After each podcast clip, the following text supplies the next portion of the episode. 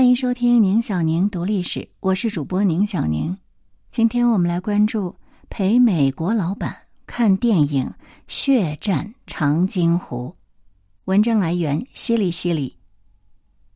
Ken 是我的老板，一个慈祥的美国老人，在中国生活了十二年，精通汉语，是个中国通，今年正好七十岁。Ken 对中国文化非常感兴趣。认真学习汉语和中国历史十几年如一日，现在看中国的电影和报纸没有任何问题。九月三十号，我和全家人已经观看过电影《血战长津湖》了，还发了朋友圈。看看见之后就给我打了电话，详细的询问了电影的相关内容，并希望我可以陪他再看一次，盛情难却。在电影入场的时候。很多观众都注意到一个外国老人走了进来，都感觉很新奇。而 Ken 显得既大方又风趣，他频繁的和大家打招呼，并强调自己是美国人，专门来看志愿军是如何打美国人的。大家都笑了。随着影片的开始，大家迅速被影片的情节吸引。我也特意观察了一下 Ken，发现他看得异常认真。当冰雕连情节出现时，电影院里已经传来了低低的哭泣声。我扭头看过去，Ken 好像也在流泪。电影结束了，影院中的观众都起立鼓掌，Ken 也加入其中。看完电影，Ken 请我喝咖啡，我们开始闲聊。Ken 打开手机给我看照片，这是一张泛黄的黑白老照片。是一队在雪地中前行的美军。Ken 告诉我，走在第二位的正是他的父亲。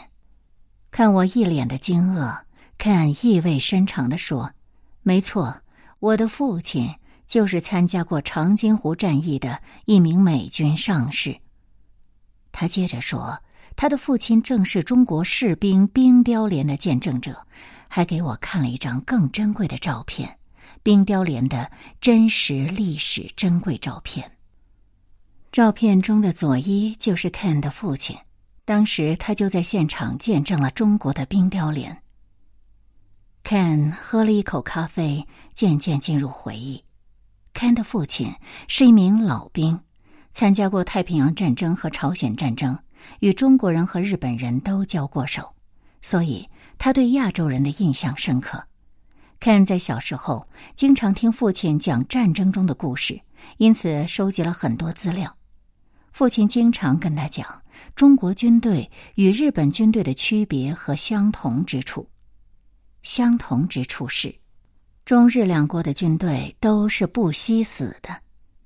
Ken 特别和我强调了，是不惜死，可惜的惜，而不是不怕死。不怕死是美国军队鼓励士兵去面对的，意思是遇到危险的时候，越怕死越容易死，奋力一搏，或许还有生还的机会。而中国军队是不惜死，正确的说，只要能完成任务，或者可以最大程度杀伤敌人，就会毫不犹豫的去献身，根本不需要提前教育或者鼓励，仿佛都是约定俗成的一样。在战场上，经常出现前赴后继的志愿军战士抱着炸药包或者集束手榴弹，与美军坦克或者冲上阵地的美军同归于尽的场面，其中就包括怀抱炸药包与敌人同归于尽的杨根思烈士。而面对如此强悍的对手，美军坦克兵一度出现了精神及心理障碍。很多人进入坦克就开始祈祷，希望自己可以活着回来。由于志愿军的装备非常简陋，有时候为了炸毁一辆美军坦克，经常需要牺牲好多人。但是他们依旧前赴后继，不完成任务绝不罢手。Ken 接着说：“日军受的是武士道精神洗脑。”经常不讲战术的发起万岁冲锋，声势很大，但是没什么效果，就只是送人头，死掉拉倒。中国军队的冲锋与此是截然不同的，中国军队更讲究战术和配合，经常的三人一小组，互相配合交替前进，非常的可怕和不好对付。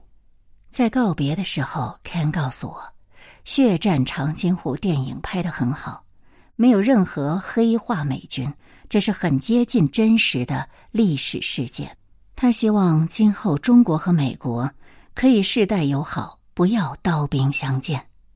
我笑着和他告别，并说道：“中国人都爱好和平，绝对不会惹事。但是中国人也绝对不怕事，不服就干，快意恩仇。”说完，我俩都笑了，再次向先烈鞠躬致敬。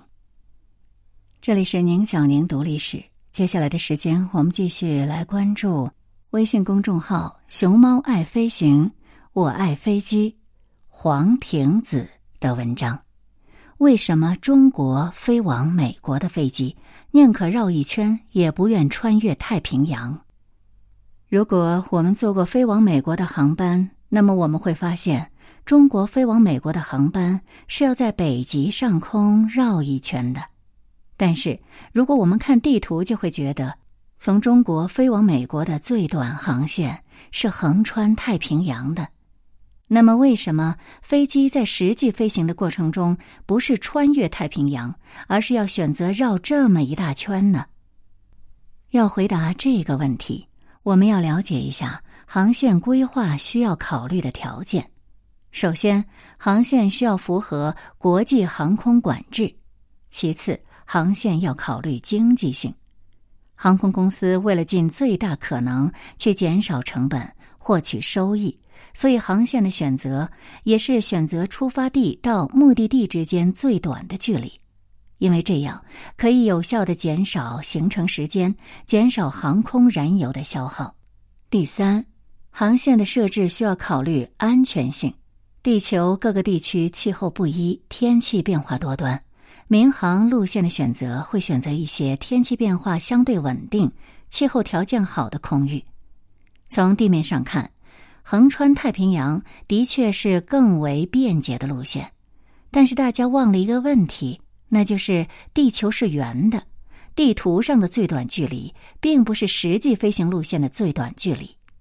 地理上把飞行最短路径叫做大圆航线。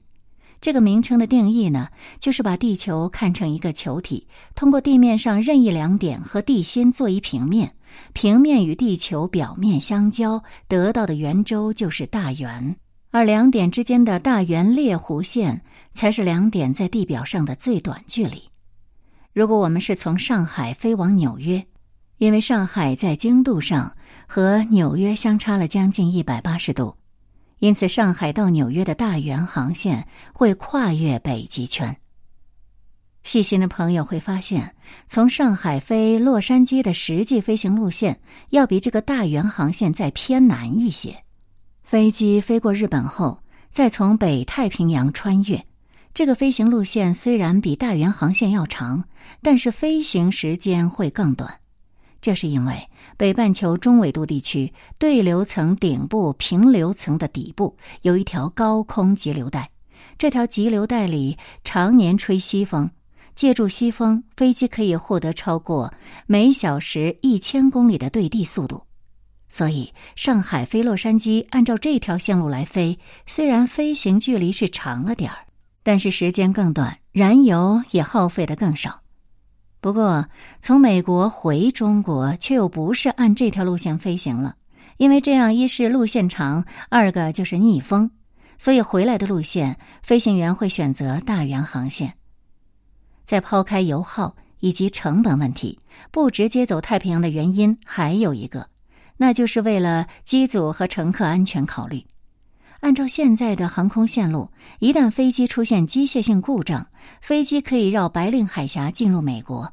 美国有不少的大型机场可以作为备降机场，而如果飞机从太平洋的上空飞行，没有国家会在太平洋上给你建立一个中转机场，所以飞机一旦出事，后果将不堪设想。因此，总的来说，从中国飞往美国的航线，选择从北极上绕一圈，而不是直接飞过太平洋，就有两个原因：一个是飞行距离短，耗费的成本少；另一个就是为了保障飞机上所有人员的安全。